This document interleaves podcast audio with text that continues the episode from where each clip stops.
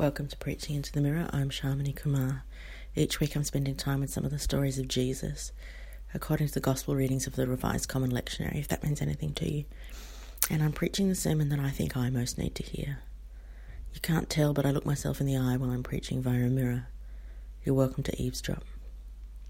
This week's passage is John 16, 12 to 15. See, I don't understand the Trinity.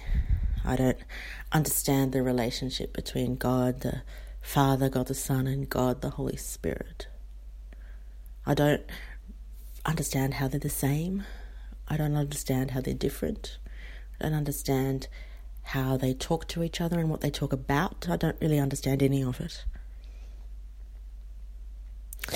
But as far as I can tell in this passage, Jesus is saying that the relationship between God the Father, God the Son, and God the Holy Spirit, that relationship has something to do with truth and something to do with glory. Something about the close relationship within God and between God, something about that is about truth and is about glory. And something about that is what we are invited into. We are invited into the glory of God and the truth of God. And maybe it doesn't matter if I don't understand how it works. Maybe it doesn't matter if I don't understand the theology or the history or the Greek. Because I know that God, God as Father and Son and Holy Spirit, is inviting me into the truth and the glory that exist in God.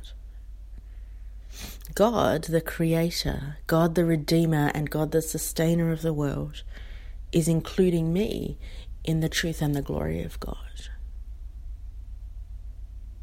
It's not just about the mystery of the Trinity, it's not just about the mystery of God, it's the mystery of me as well. It's the mystery of the interconnectedness of me with the truth and the glory that is in the universe, and in God, and in me.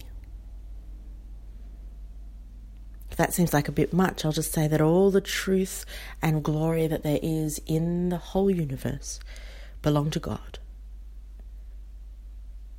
And God shares it with God's self, and God is inviting me to share it too. Thanks be to God. Amen.